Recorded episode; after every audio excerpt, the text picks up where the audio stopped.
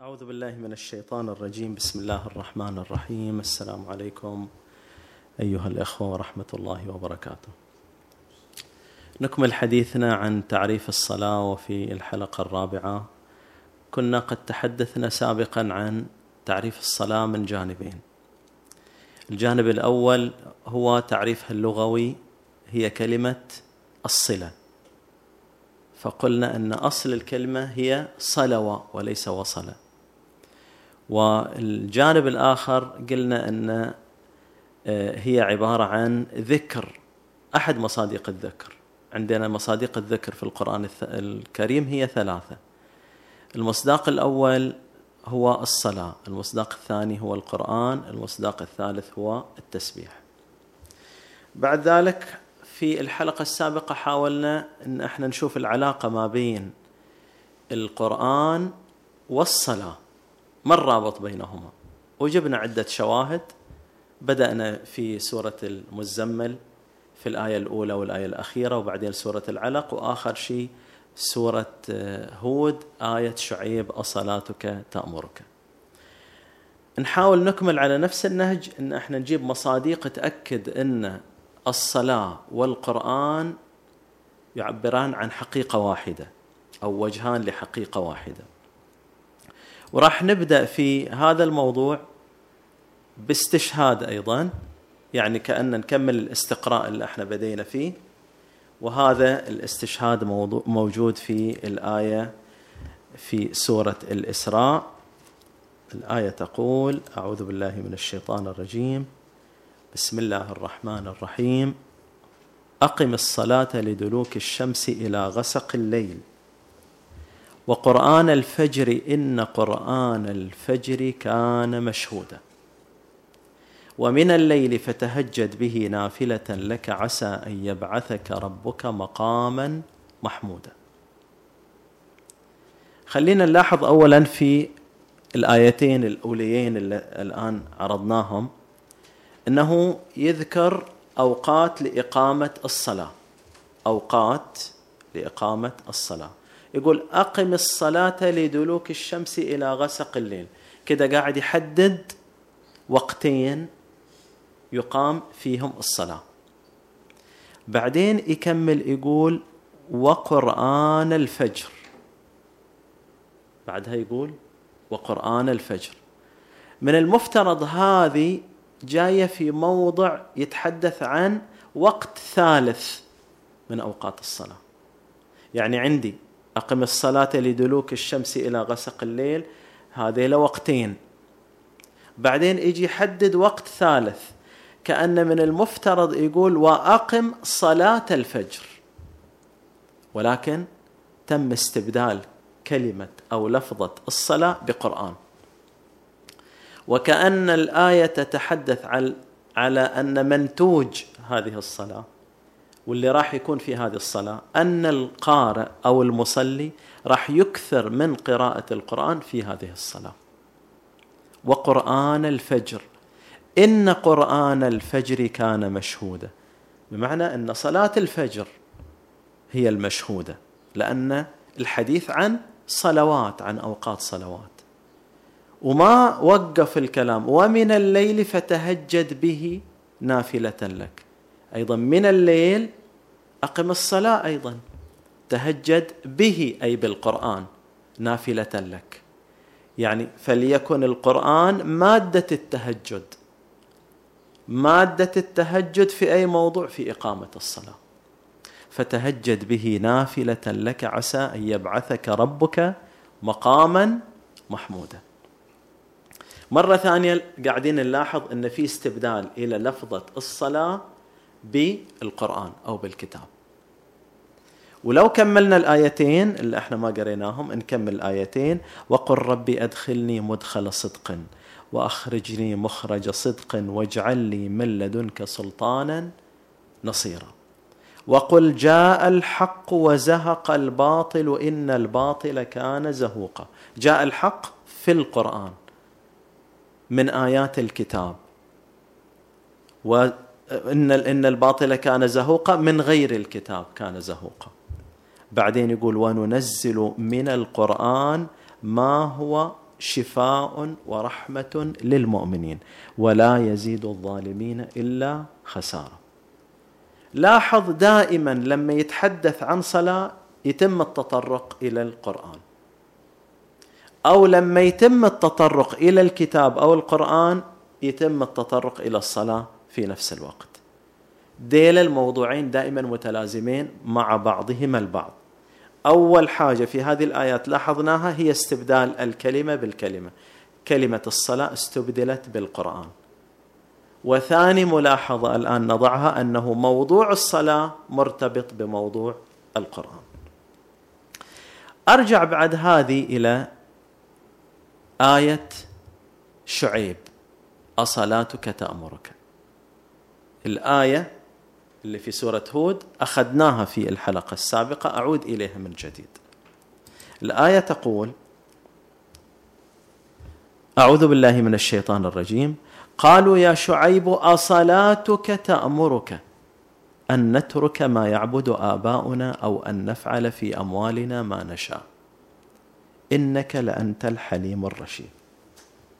نبغى نعرف الآن الرابط ما بين الصلاة على الأقل ولو مبدئيا.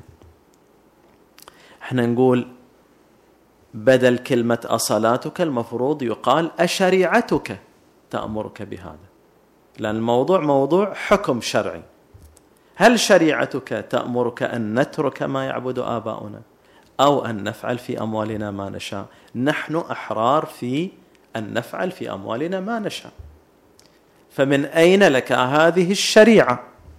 فإحنا لما نقول الشريعة لا يمكن أن تكون هذه الشريعة إلا من كتاب.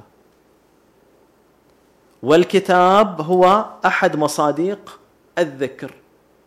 والذكر هو مشمول في الصلاة.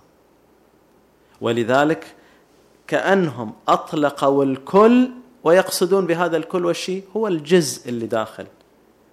يقصدون بهذا الكل هذا الجزء اللي موجود هنا اللي هو الشيء الشريعة. فصار كلمة أصلاتك مصداق إلى الشريعة. أيضا تأكيد على استبدال الكلمة بالكلمة. كان من المفترض أن يقال أكتابك الذي أتى بهذه الشريعة يأمرك بهذا. فإذا صار في عندنا ارتباط وثيق ما بين الصلاة والقرآن أو الكتاب المنزل. تعالوا نكمل على نفس المنهج. نشوف في آية تأكد على هذا الموضوع. هنا الصلاة تأمر. تعالوا نشوف إلى أن الصلاة تنهى أيضا. في آية إحنا نعرفها ودائما نتداولها. الآية 45 من سورة العنكبوت. أعوذ بالله من الشيطان الرجيم. اتل ما أوحي إليك من الكتاب وأقم الصلاة. إن الصلاة تنهى عن الفحشاء والمنكر. ولذكر الله أكبر والله يعلم ما تصنعون. تعالوا ندخل إلى هذه الآية من المنظور اللي إحنا شفناه في الاستقراء اللي تكلمنا فيه في الحلقة السابقة وكملنا في هذه الحلقة. أول شيء في بداية الآية أول ما بدأ قال اتلو ما أوحي إليك من الكتاب. إذا يؤمر بالقراءة بالتلاوة.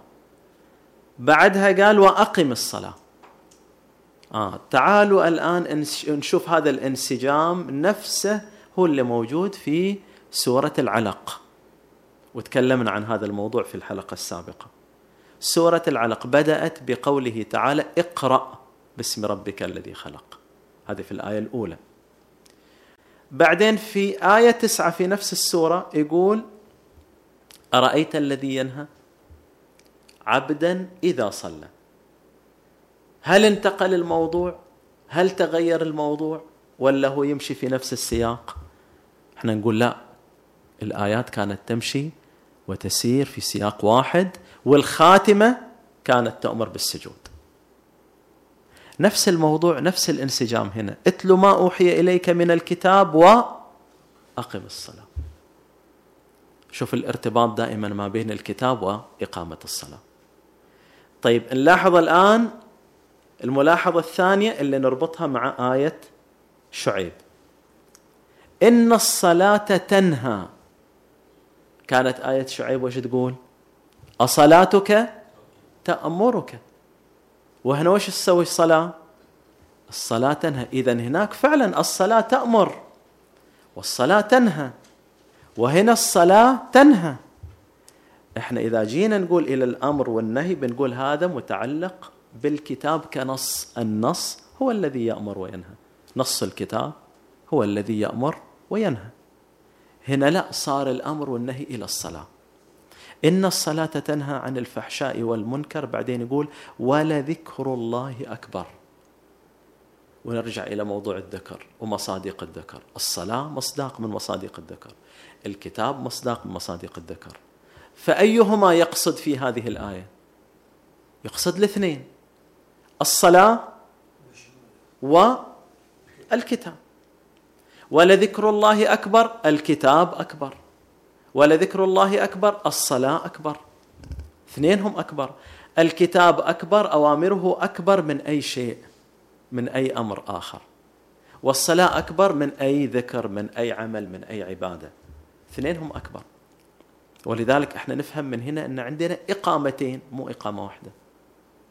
إقامة للكتاب وإقامة للصلاة. واثنينهم نقول فيهم أقم. أقيموا الكتاب يعني طبقوا اللي فيه. أقيموا الصلاة يعني أدوها وجسدوها بالأفعال اللي الله سبحانه وتعالى أمر بها. وبعدين يقول والله يعلم ما تصنعون. الصنع والفعل هي النتيجة النهائية من اعتقادنا في الكتاب. هل إحنا معتقدين بالكتاب؟ يعني هل إحنا نفعل الكتاب في حياتنا أو لا؟ فالله سبحانه وتعالى يقول والله يعلم ما تصنعون. يعني راح تحاسبوا على أفعالكم. هل هي مطابقة إلى الكتاب أو لا؟ هل أفعالكم منسجمة مع الكتاب أو غير منسجمة؟ فالكلام صاير فيه نوع من الانسجام والتماهي ما بين الصلاة والكتاب. الصلاه يعني مضمون الكتاب. ومن تبدأ بالكتاب؟ يعني بدأت بالصلاة مع الله سبحانه وتعالى. وبنحاول نفهم هذا الكلام أكثر مع ثنايا البحث هذا إن شاء الله. الآية الأخيرة في حلقتنا هي آية أيضا تربط ما بين الصلاة وما بين الإيمان بالكتاب. الآية 92 من سورة الأنعام. أعوذ بالله من الشيطان الرجيم. الآية تقول وهذا كتاب أنزلناه مبارك مصدق الذي بين يديه ولتنذر أم القرى ومن حولها والذين يؤمنون بالآخرة يؤمنون به وهم على صلاتهم يحافظون صار الآن عندي كتاب اللي هو هذا يشير يشير كلمة هذا كتاب يعني هذا اللي هو القرآن. أنزلناه مبارك مصدق الذي بين يديه يعني مصدق للكتب السابقة. ولتنذر أم القرى ومن حولها والذين يؤمنون بالآخرة. عاطني اشتراطات للإيمان بهذا الكتاب. الذين يؤمنون بالآخرة يؤمنون به. عشان ي... عشان الواحد يؤمن به لازم يؤمن بالآخرة إيمان حقيقي. بعد وهم على صلاتهم يحافظون. عشان أؤمن بهذا الكتاب حق الإيمان لابد من المحافظة على الصلاة.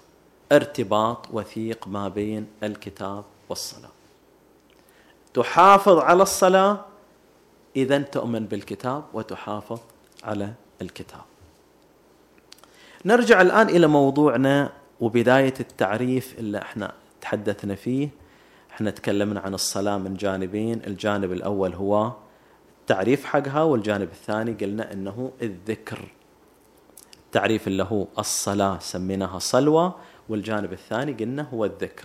والتعريف الثالث وهو القيام لسه ما تكلمنا فيه. الآن نبغى نقول هي علاقة. الصلاة نبغى ندمج التعريف ما بين الصلاة اللي هو الصلة وما بين موضوع الكتاب. الصلاة هي عبارة عن علاقة ما بين العبد وما بين الرب. هذه صلة. إذا قويت هذه الصلة صارت في صلة قوية ما بين العبد وما بين الرب. من المؤكد راح تقوى العلاقة ما بين العبد وما بين كلمات هذا الإله. وأيضا ممكن أقول بالعكس إذا ضعفت علاقتي مع هذا الإله أكيد تضعف علاقتي مع هذه الكلمات وهذا الكتاب. إذا شفنا إنسان يطبق أخلاق وقيم الكتاب فإحنا نستنتج أن علاقته مع الله قوية. اذا صلته وصلاته بالله قوية. وفي موضوع الذكر قلنا موضوع الذكر يبدأ بعدم النسيان. يبدأ بعدم النسيان. وش نقصد بعدم النسيان؟ في المواقف اللي مطلوب فيها الإنسان يتخلق بأخلاق الكتاب بأخلاق وقيم القرآن المواقف اللي يمتحن فيها الإنسان يجب أن لا يكون ناسي لهذه القيم. يعني لا ينفلت عن قوانين الله سبحانه وتعالى لا يبتعد عنها. إذا ابتعد كأن انقطعت صلته بالله. هذه مرحلة عدم النسيان. عدم النسيان وين نوديها؟ إلى المواقف إلى الامتحانات إلى الابتلاءات. في مرحلة أعلى من هذه إن الإنسان يكون ذاكر لله. ذاكر غير موضوع إنه عدم ناسي. اذكر ربك ولا تكن من الغافلين. تكون ذاكر طيلة الوقت. ذاكر لآيات الله طيلة الوقت. سواء كان في امتحان أو غير امتحان. ذاكر لله بالتسبيح طيلة الوقت سواء كان في موقف صعب في موقف مواجهة أو لم يكن موقف مواجهة. تكون ذاكر لله. الذكر هذا وش يشمل؟ يشمل التسبيح ويشمل مفاهيم وقيم الكتاب. عشان أكون هذه الصله عشان تتكون هذه الصلاة. اذا الصلاة عشان تكون حقيقية لازم يكون عندي فهم لكتاب الله. فهم إلى قوانين الله فهم إلى القيم اللي الله سبحانه وتعالى يعلمني بها. ولازم أكون ذاكر ومذكر نفسي بهذه القيم. أكتفي بهذا المقدار من هذه الآيات وإن شاء الله إلى هذا الموضوع تكملة في الحلقات القادمة. ونلقاكم إن شاء الله على خير والسلام عليكم ورحمة الله وبركاته.